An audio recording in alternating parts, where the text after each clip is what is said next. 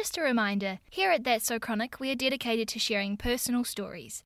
We are not advocating any type of treatment, therapy, procedure, or intervention. Everyone is unique, so please seek professional medical advice before making any decisions for yourself or for others. Welcome to That's So Chronic, the podcast where I, Jess Bryan, interview some incredible people from around the world that are thriving and sometimes only just surviving with chronic illnesses, life changing injuries, and potentially disastrous diagnoses. Today, I am so excited to be sitting down with Laura Sheridan as she shares with us her story of living with multiple sclerosis, or MS. In this episode, Laura explains how her MS diagnosis came to be, how she navigated traveling around Southeast Asia so soon after that diagnosis, her experience changing to different treatments, and the big one moving to New Zealand from Ireland and having to manage visas, doctors, insurance, as well as her MS. Laura has been such an incredible friend to me over the last year, and I am so excited to share her story with you all today. Welcome to That's So Chronic. Did I mention that I'm excited?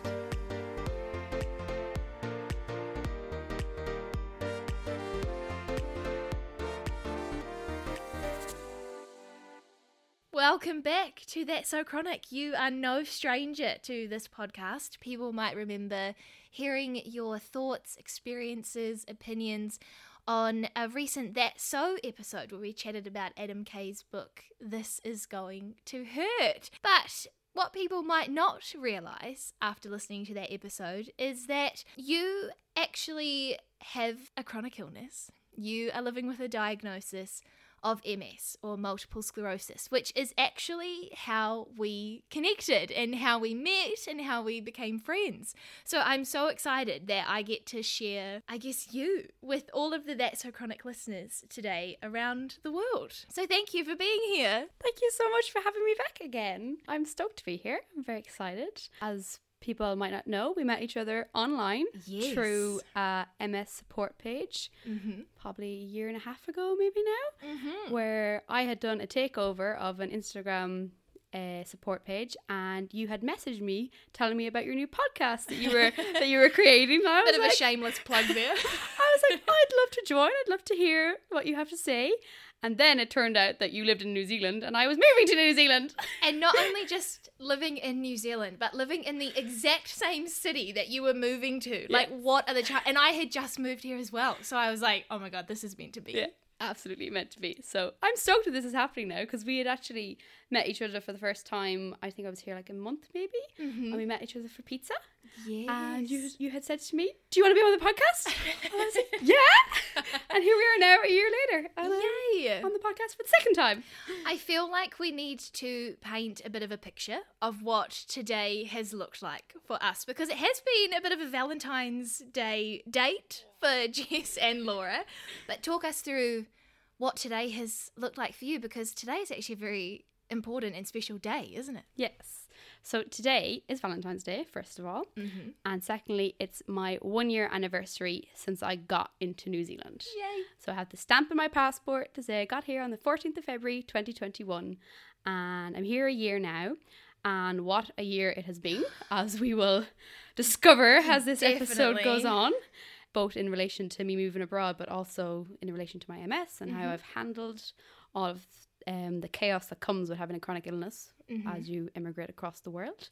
Um, but also today, I had my third Tysabri infusion, which people who have MS might know, or anyone who's listened to the podcast before.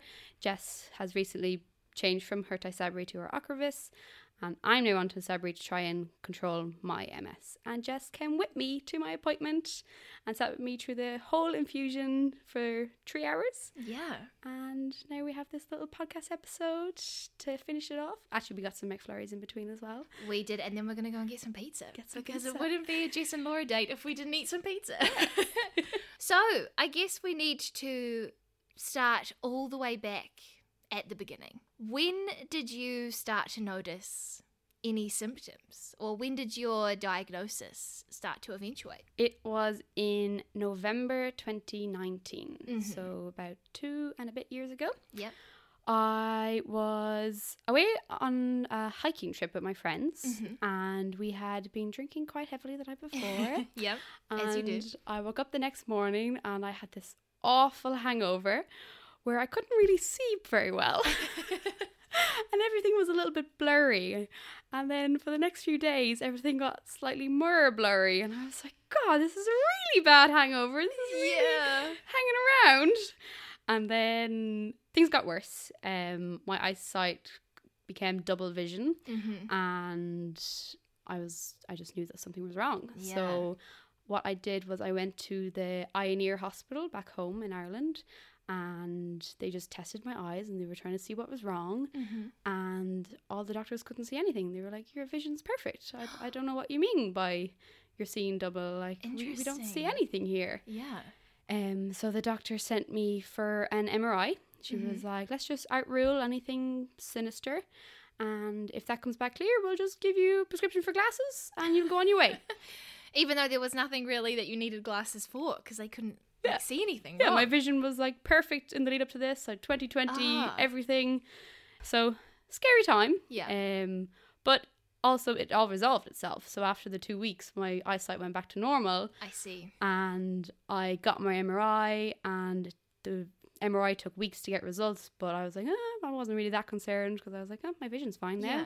I don't need to worry about it anymore. Mm-hmm. So then I I had gone through like a emergency the emergency route through the A and E for the to see the eye doctor. So I wasn't really quite sure what the next step would be, like who was going to give me the results for that MRI. Yeah, like of course. Yeah. how was that going to happen? Like I didn't go through a GP. yeah. Um, so I rang the hospital and I said to them, I explained it to them, and I was like, "Who's going to give me my results?" And they were, they said that either one of two things would happen. The doctor in the hospital read, would read the report, and they, if there was anything in it, they'd send you to a neurology hospital Okay. to get the results. And if it came back that there was nothing on the MRI, you just come back to the eye hospital and would give you your glasses. Okay. So you now know who con- whoever's going to contact you, whether it's it's good or bad. Good or bad. Yeah. So I got an appointment for the eye hospital. Okay. Okay. okay. and I was like, Plot twist. Stoke. Stoked. Yeah. This is amazing. Obviously, nothing's wrong. Yeah. So I go to said appointment at the eye hospital, and it actually, in I was planning on quitting my job that day once I got those results because I was going to move across to Australia and go traveling and work as a midwife over in Australia. Yeah. But I just said to myself, I'll just wait for 100% that these results are 100% clear and then I'll quit my job and then I'll go. Mm-hmm. So I went to this appointment on my own because I didn't think that there was anything wrong with me. No, because you're at the eye doctor's. Yes. And I got to the hospital, had all my checkups, and the doctors again said they couldn't see anything wrong with my eyes. And I was there for like a good hour getting Hmm. all these tests done. Yeah. And then at the end, I was like, okay, so there's nothing wrong with my eyes. And they were like, nope, no, your eyes are all good. You're good to go. and I said, okay, that's cool. So the MRI came back clear as well, then I'm assuming. And she said, oh, you had an MRI? Oh my god. And I was like, yeah. And she's like, oh, let me just go check your notes. Oh my god. so pulled out my notes and she goes, hmm, have you ever heard of multiple sclerosis? oh no. And I said, no. Uh, well, I have heard of it because I have an uncle who has it, but I don't know what it is really. Yeah. And she said, okay, well, how's your uncle? I was like, he um, he's not great. He can't really walk. He walks with a cane. And she was like, oh, okay. Um, she's like, I don't. I, I wish I wasn't the person to tell you this. Oh no. she was like, it looks like you have MS and we need to refer you to a neurologist. Um, so I don't really know much more that I can tell you because I don't specialize in MS. I specialize in eyes, yeah. and your eyes are fine now, but Was she able to say that that was optic neuritis that you had experienced? Like, I did they piece any of that together? I don't really remember. Okay. I remember them using a lot of big words, Yeah. like they used the word demyelination. Yes. Yeah. And at the time, I had no idea what that meant. yeah. Um, and when I went out to the waiting area, I was like Googling demyelination. Like, what is I was this? like, what is this? um, the one thing she did say to me, though, which was kind of reassuring, was that she was like, So, do you know anybody else with MS? And I said, No, I only know my uncle. And she's like, That's because people who have MS and who are well don't talk about it Yeah. because I don't know if there's some sort of stigma around it and no one wants to make out that they're unwell Mm-hmm. um, and don't want people feeling sorry for them or whatever. And the only people who talk about it are the people that have to talk about it because it's obvious. You can see it. They, they need a cane, they need a wheelchair. So there is a lot more people out there who have it. So just be reassured by that and they're Mm. living well. Yeah. Um, and that's what I found actually when I went back to work and I was like telling everyone at work that I have MS.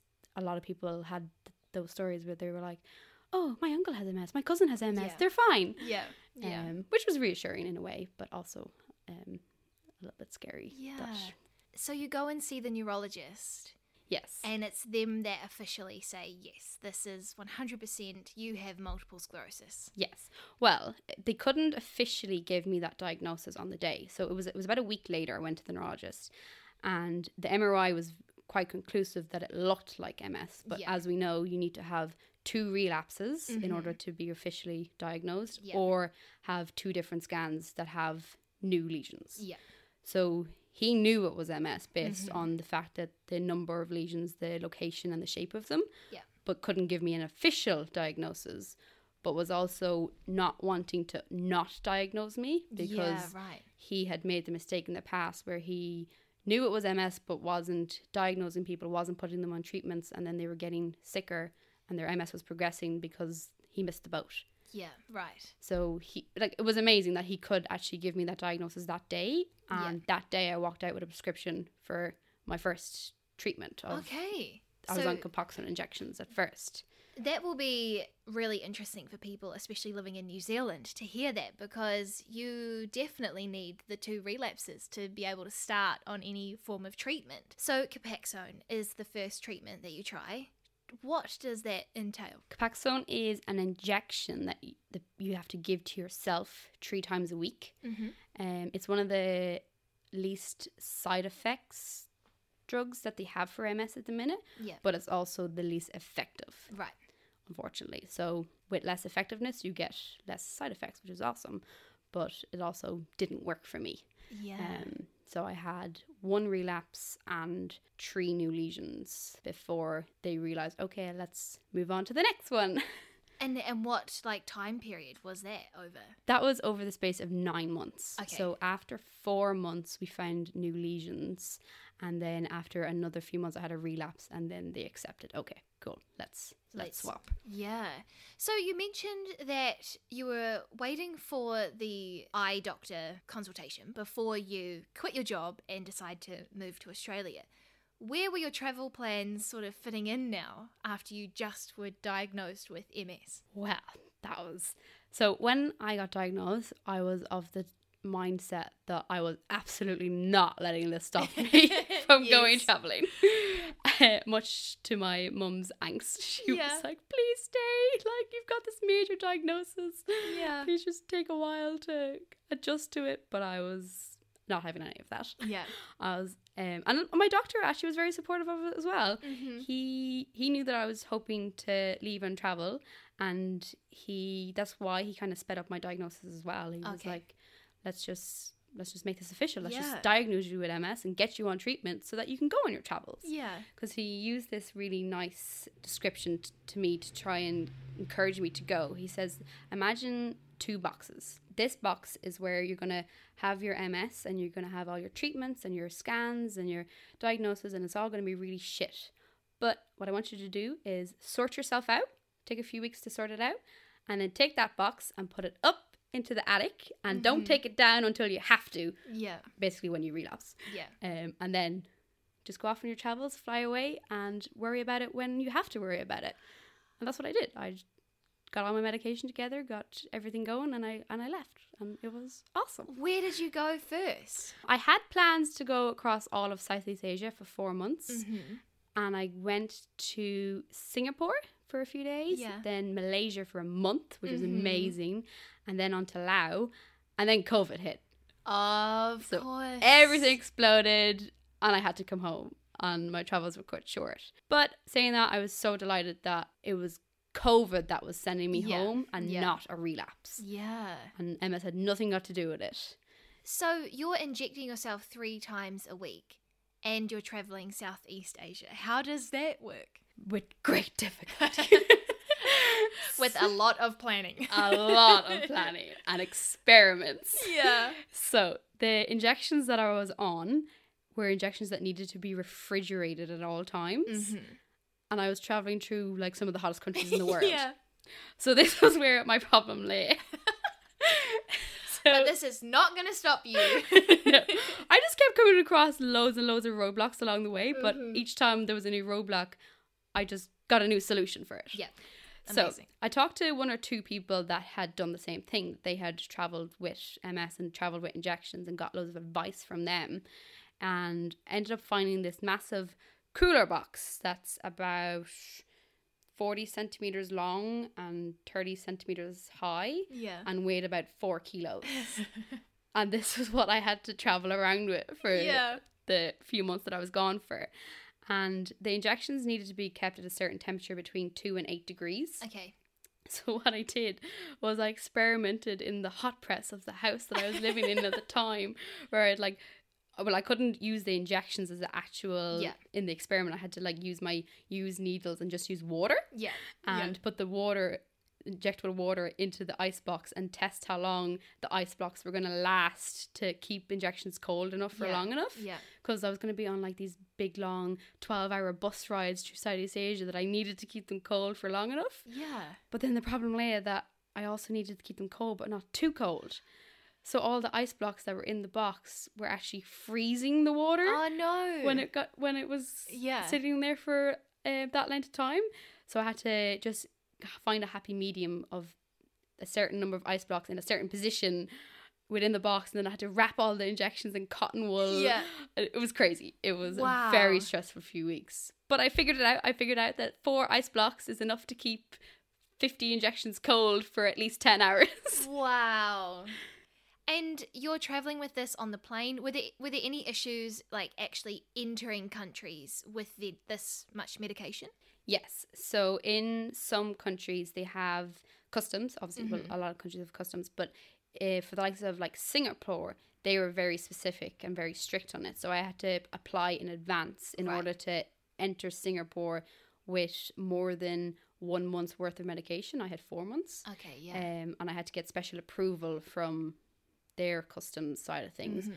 which didn't take that long to get, but I was going through like 10 different countries on my travels. So I had to do it for all the countries Wow. um, and research ahead, which was the real annoying, painful thing about it. Mm-hmm. Because when you're traveling, you you want spontane- spontaneity and just to just go off a whim and you meet some, like I was solo traveling. So sometimes you just want to go off with some people that you've just met. If, Yeah. if your plans change, oh, I'll go to Vietnam tomorrow instead of uh, Laos, but you can't do that because Yeah. your paperwork only lets you enter on certain dates with all these drugs. So Yeah. that was a pain in the butt. But yeah. you make it work.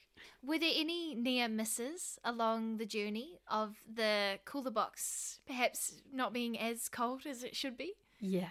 It was actually it was in one hostel in Malaysia where I had put all my injections so once I got to the hostels, Mm-hmm. they had the injections had to go into the fridge Okay. and the ice blocks had to go into the freezer. Yes. So I had to always do research in advance to make sure each hostel had a fridge and, And, a, had freezer. a freezer. Yeah, wow, of course. So then I put my little, I had a little cooler bag that sat in my big box, and I put mm-hmm. them into the fridge, all locked up. I had a little keypad on them. Yeah. Because like if anyone in a Yeah, hostel imagine if they seen, steal them. yeah, someone could steal them or see them and think, oh, what's this? Yeah. let's give these a go. Oh my god. well, I wonder what would happen if someone just like injected themselves with Copaxone. They Like, get they get a rash and Yeah, that- heart palpitation. yeah. that's what they get. They would not get a high, that's for sure. Uh, but I had left them in a fridge in one of the hostels, gone to bed that night, and got up the next morning, and they were cleaning out the fridge and defrosting the freezer. oh, because it was their routine thing to do like once a month and Like my injections had been sitting out in the freaking warmth for I don't know how long. Um, oh my god. So I panicked massively because once they leave the fridge, it's not that they're destroyed, but they become cold enough that proteins start to change in them. Oh. So I, I was really panicking. I didn't know what to do. And I messaged a friend and I said, oh, Look, they've been out of the fridge. I don't know how long they've been out of the fridge for. I don't know what to do. Should I come home? And she was, she was, uh, she just said to me, I think you should just pretend that you didn't see it happen and Yeah. just keep going.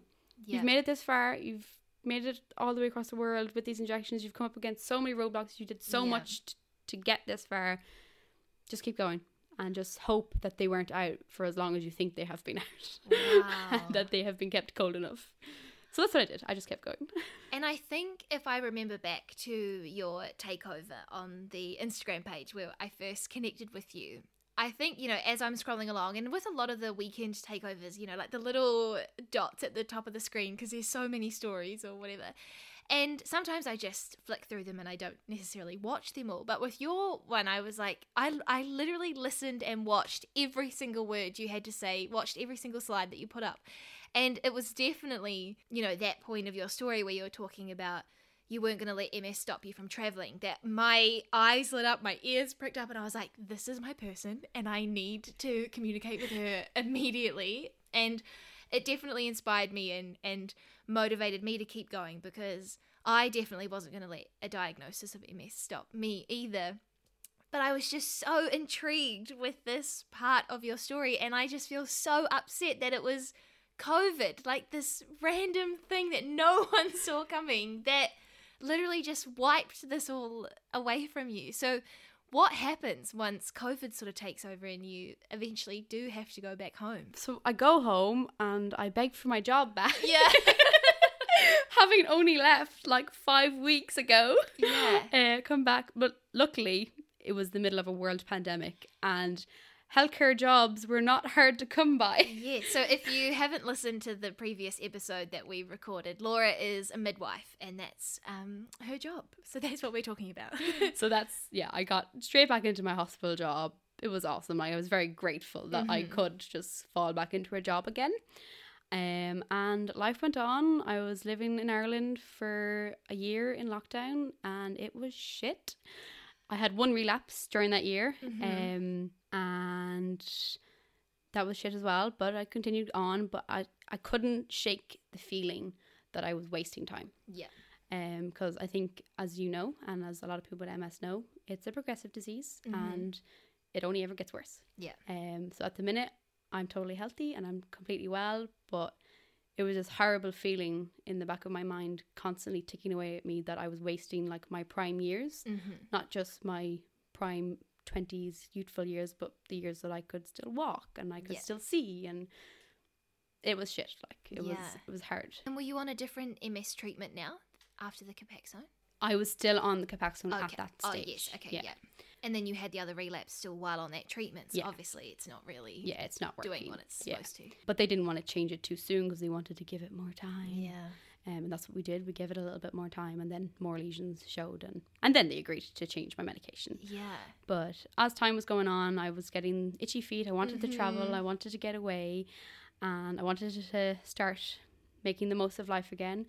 So I decided I was going to emigrate. To New Zealand, midway through the pandemic. with a fresh diagnosis of MS, you love that. new lesions, and a couple of relapses. And kn- knowing that you needed to be on a new medication Yes. as well. Like the other one was not working. Yes. Okay, so talk us through this whole process. I guess you, well, if people aren't aware of the healthcare system in New Zealand, we're also extremely desperate for midwives. So I imagine that getting a job as a midwife was fairly straightforward. Very in New easy. Zealand. And then you have to move with a chronic illness. How does that even happen? With great difficulty. Yeah. So you have to like consider loads of different things when you're Mhm. moving. Firstly, who's going to be your doctor? Yeah. You can't just come over and not have a neurologist look after you. Yeah. So I spoke to a few different people and got some advice on which doctor I should get in contact with. Yep. And I just emailed her one day when I was lying in bed. I was like, "Hey, doctor, um, I'm moving over. Can I be your patient?" Yeah. and luckily enough, she emailed back and was like, "Yeah, sure. How does March sound?" and gave me an appointment. So that Oh, was awesome. I don't know if it would be as easy for somebody else, but Yeah. it just kind of just was a fluke. It just fell into place. Mm-hmm. And then the next thing that you really need to consider is your medication. Yeah. So, as you know, MS drugs are very expensive, Mm-hmm. and you wouldn't, you can't afford them. You can't Yeah. pay for them out of your own pocket. So Yeah. insurance is the only way that I was able to do this. And which- because in New Zealand, sorry to interrupt, but in New Zealand, if you have a visa that's like less than, is it two years, then you don't necessarily fall into the public health system here for certain things. Accidents, sure, but long, what is it, chronic illnesses that you've had for a while or pre existing medical conditions don't necessarily fall into that care that you can get. And with your visa that you were coming to New Zealand on, that didn't allow you to just jump into the system, did it? No, I was only on a one year visa. Mhm. Um, so you needed to have two consecutive years in order to fall into the public system and Yeah. to get a GP. Yeah, I couldn't get access to anything here. yeah. Um, so my insurance back home, my Irish insurance, is what has been funding me to be here, which is incredible. I'm so Yeah. grateful for for that. But I got here and I had met my doctor and she had she had gotten the notes from my doctor back home to say that my injections were no longer working and that recommended commencing a new treatment Mhm. and she agreed she was like no you definitely need to escalate treatment it's not working we need to get on top of this and gave me a few suggestions of different drugs to try Yeah. and i was open to all hmm um, I'll take her opinion on them. And then she gave me the price of them, and they were not what I had taught. Yeah. So I'd done a lot of research before I moved, and I priced all of the drugs in New Zealand, and my insurance could afford them. But it wasn't until I got here and I realized that the pharmacy sells the drugs for one price, but the drug companies sell them for another. So I was getting the drug company price, but when the pharmacy is selling it, they hike it up. Yeah. It was nearly double. Yeah. And again, another roadblock. What am I going to do? Yeah. Does that limit then, or does that affect the decision that you essentially make over what treatment you're going to start? Yes. So different drugs are of different eff- efficacy. Mhm. So there were certain ones that I knew I did not want to go Yeah. on because just through my research, I knew that some were better than others. Mm-hmm. And I was very strong in that opinion that I didn't want the weak ones anymore. I wanted Yeah. to go for the strong ones. But the strong ones are the expensive ones. Yeah. so the only one that I could afford was Tecfidera, Yeah. which was the tablets. So again, another roadblock. It's either take the tablets or go home. yeah. So again, I decided to risk it. Yeah. I was, I was like, I'm not gonna let this control me. I'm not gonna let this decide my faith in like whether or not I'm gonna stay abroad or go home. I'm just gonna take the risk, and if I take this weaker drug and I relapse, I relapse. Okay. And you take Tecfidera. Mm-hmm. How does that work? They're tablets. Yeah. Uh, you take them twice a day, Mm-hmm. and it causes a lot of people to have some flushes, Mhm. um, which I did get. I did get some hot flushes the odd time and rashes all over my body. Yeah. um, but they would be temporary. They would only last for 30 or 40 minutes a day. Um, they always came at the most inconvenient times. Yeah. So, like, I was in work one day and I was covered in this big red rash. I remember sending you a photo, and being like, oh my God, I'm so red. But Um, yeah, so you get these side effects. Yeah, which are totally manageable. Like, Mhm. they're they're not the worst. Like, I've heard of other people having horrific side effects from the tablets. So, a little flush every so often I can deal with. Yeah. I don't mind. But time goes on and I'm on the tablets for months and then I relapse again.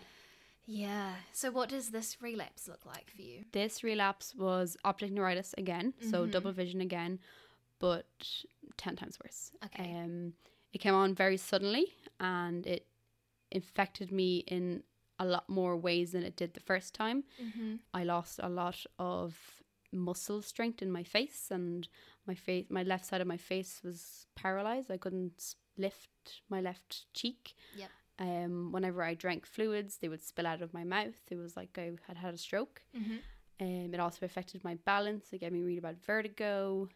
I couldn't sit up straight. I had to lie down a lot, and then a lot of fatigue, and it was awful. It was Yeah. a horrible time. Especially, I was only in New Zealand four months, and I was going through all this without family around Yeah. me, and also knowing that I've kind of done this to myself.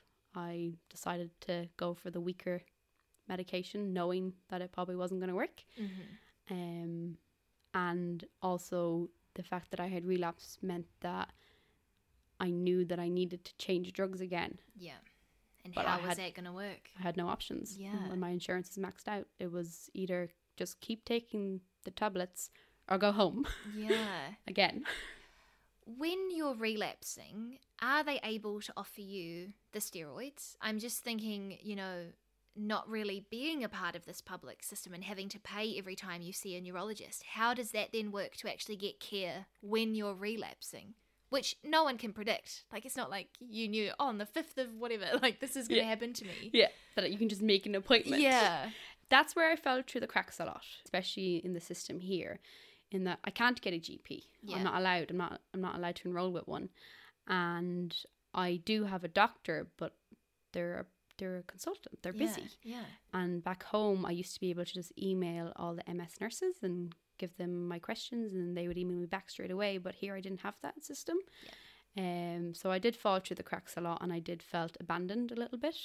But I managed to get hold of one of the nurses here who has been incredible. She has done so much for me, Yeah. and she seen me privately without telling anybody that she was seeing me because she wanted to see how bad my relapse was and Yeah. to see did I need steroids. So I kind of snuck into the hospital one day and she she it was actually awful. I was sitting in the foyer and there was loads of people walking around me and I couldn't see faces. I didn't know who Yeah. they were. And she came up to me and she was like, Laura and I was like, Oh, is that Jess? Like Yeah. I, I can't see you. Um, so that was that was really scary. Um, Yeah. but yes, I got a course of steroids and my eyes got better. Um, Okay. Just took maybe two or three weeks for them to fully restore. Mm-hmm. But I got better and went about my business as as I do. Life went on. But then I just it was actually when I was listening to your podcast with Anu, I had epiphany. Yeah. So if anyone has listened to Anu's podcast, she says how she went to America to get all of her treatments for Ocrevus because they weren't available in New Zealand at the time. And it inspired me that I was going to try and fight for a better treatment for me because why should I stay on these tablets and and risk another relapse and risk more lesions? So then I applied for compassionate funding and it has been approved. So I am now on Tysabri, which is the infusion that I'm getting here every six weeks.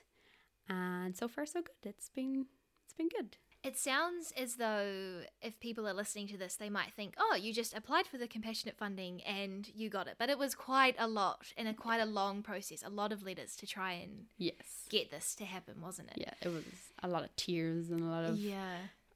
not arguments, but kind of arguments Yeah. with the doctors being like, I want this one, no, and they said no, you should have this one. Like, Yeah.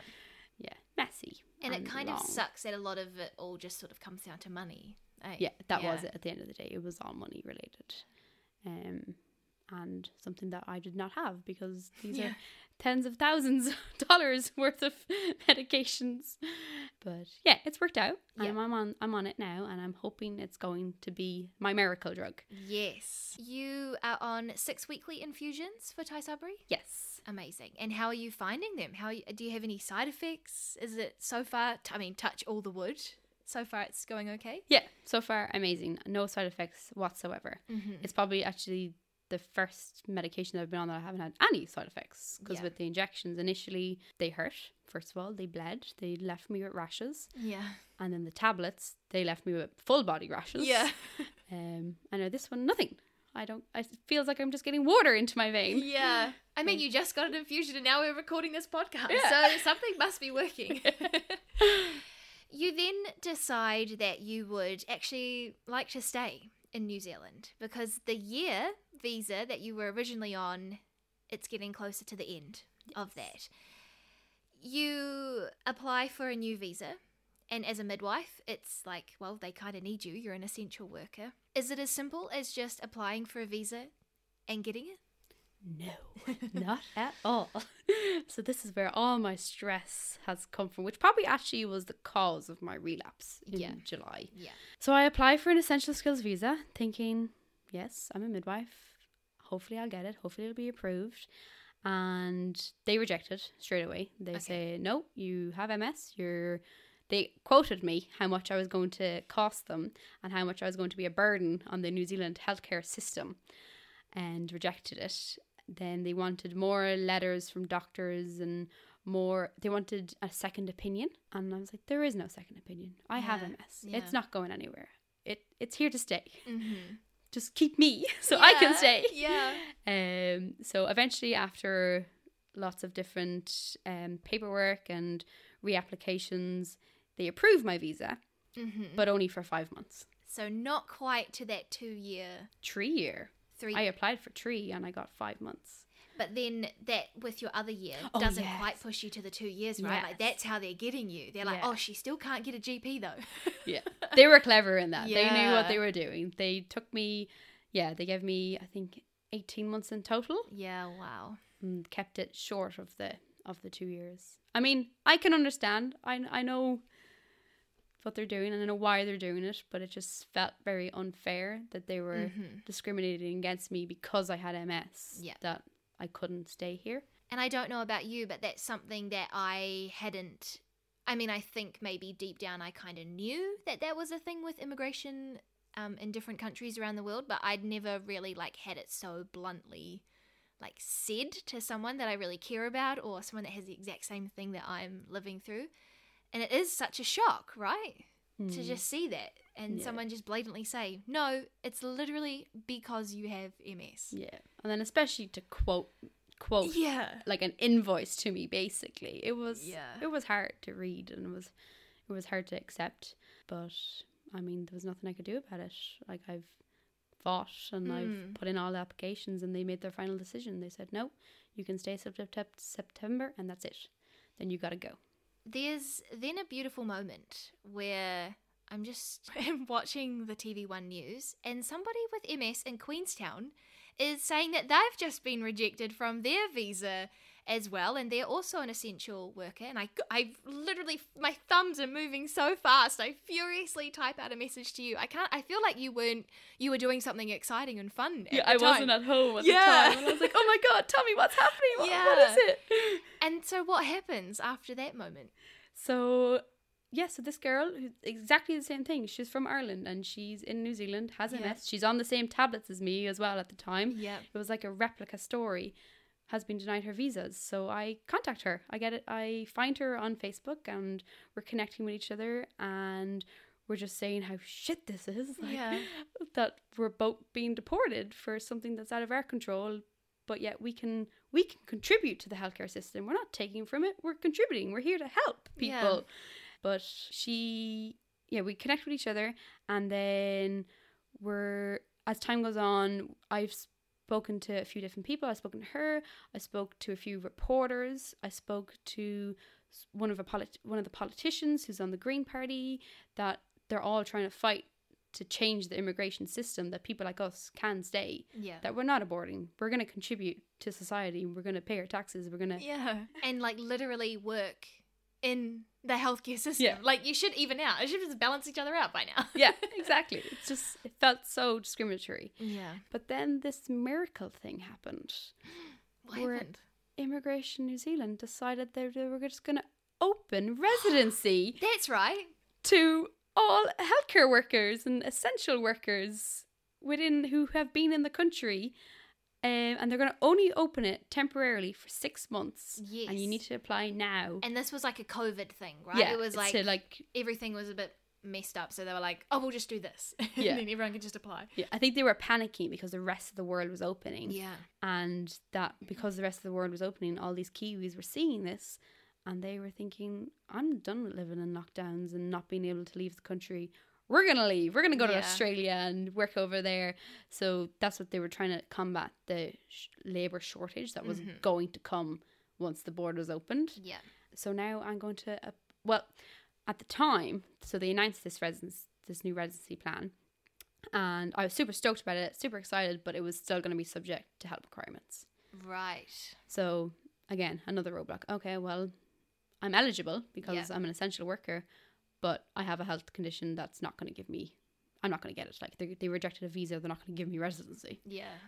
But then, all of these politicians and the social media and the MS Society of New Zealand all came together and made a case for people like me Mm-hmm. and presented it to immigration and they decided to scrap the health requirements and now I will be able to get residency in March. Fingers crossed when it opens. So ah. things Oh. have worked out. A fairy tale ending that took a long time to get to that point. Yes. I can only imagine that some people that might be listening to this might just be thinking, you know, that was quite a lot of work, quite a lot of effort. what was inspiring you or motivating you to keep pushing and keep trying to live in the country that's essentially saying no we don't want you like why what was the motivation to just keep trying Anyone with a diagnosis of MS just knows that no, you don't know what's going to happen tomorrow. You don't Yeah. know when you're not going to be able to walk anymore and not see anymore. Mm-hmm. So you got to make the most of life now while you can. yeah And I think that was my drive. I was, I was like, I'm in love with New Zealand. I'm in love with this country, Yeah. and I love my lifestyle here. And I'm not letting anything stop me yeah from staying here. yeah And I've made so many lovely friends like you, and I don't want to leave. no i don't want you to leave either and if I if I do leave, I want to be leaving on my terms, Yeah. not because I've been told that I have to go or because my MS is forcing me home. yeah So now I have the choice, and I want to stay. yes. And I love that. I want you to stay as well. So, yay, immigration for finally pulling through. You live quite an active life. You are always on these amazing hikes and camping trips, and I'm always just so excited for all of the beautiful parts of New Zealand that you get to see. What would be your symptoms, I guess? Your everyday little reminders that you have MS, if there are any. I am actually so grateful and so fortunate that I don't get any symptoms at all, which Yeah. is amazing. Yeah. The only thing that reminds me I have MS is when I have to like schedule my duty around I need to be in the hospital in six weeks' time. Yeah. or I need to my alarm's going off, I need to take my tablets. But other than that, no, no symptoms at all until I relapse. Yeah. And then shit hits the fan. Yeah. But- No, I'm very fortunate and very grateful and I acknowledge that every day and I'm very thankful for that every day, yeah. But also very aware that that might not be the case Mm-hmm. forever. Yeah. That I might eventually start getting symptoms that affect me on a daily basis, but thankfully for now it doesn't. Yes. A question that I ask nearly everybody that comes onto this podcast is what is your definition of MS, multiple sclerosis? How would you describe this condition to somebody who's never heard anything about it before? I try to not use big words like demyelination. Yeah. I hate that word. um, I would say it's an autoimmune condition. Mhm. So it's where your immune system attacks the nerves or the coating of the nerves in your brain and your spinal cord for no reason, literally Yeah. no reason. And then those attacks of inflammation cause scars and lesions. And then when those scars are left there over time, it interferes with the way that the brain communicates with your limbs and your the Yeah. rest of your body. Yeah. And causes symptoms and causes disability Mm-hmm. because of because of those scars. Yeah, beautiful answer. Thank you. I do agree. That is definitely my definition as well. Your whole journey and story from being diagnosed, traveling, deciding to move to another country, working full time as well as having MS, also having all this immigration nightmare and the insurance and the cost of medication. It's quite the extraordinary story. And I'm wondering, when you look back, is there anything that's changed for you, perhaps mentally or even physically, even anything that's changed from the Laura that had started her job as a midwife, I suppose, no MS in sight, to the Laura that sits at my dining room table right now. Would would you would there be any significant change? Do you think? I think the only change would probably be my gratitude. Mm-hmm. I have a lot more gratitude now for even the littlest of things. Yeah. Even what we were talking about earlier today, like it is the little things in life and just forever appreciative of being able to do the things that I'm able to do Yeah. and also very fortunate that everything has worked out Yeah. this far and it's like saying like yes i've been very lucky that everything worked with my visas and it worked with my infusions and the compassionate funding and ev- like very lucky but that being said that mightn't happen to somebody else who is trying to do the exact same Yeah. thing if they were to come and try and move to new zealand that i mean if they had to apply for compassionate funding it mightn't be funded or Yeah. Yeah. they mightn't get the same doctor who fights your corner just as Mhm. well.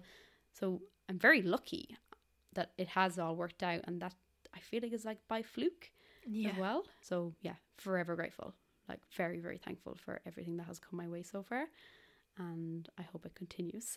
And I am so grateful that I've been able to connect with you and meet you and become your friend and also share your story with everybody listening today. So thank you so, so, so much. Oh, thank you so much for having me here as well. I've, I've really enjoyed this and I really enjoyed our little Galentine's Day. Should we go and get some pizza?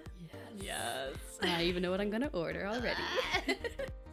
I said it at the beginning and I will say it again. Laura has been such an incredible friend to me, and I'm so honoured that she chose me and all of the That's So Chronic community to share her story with today. If you want to see some more behind the scenes content of the podcast, including what mine and Laura's day looked like when we recorded this, head to at That's So Chronic on Instagram or TikTok. You can also sign up to the monthly newsletter or just get in touch. All of the information will be in the show notes. If you're new around here, make sure you've hit that follow button. That really helps That's So Chronic get into more ears around the world to, well, hopefully spread awareness and, more importantly, hope. I'll see you next Tuesday.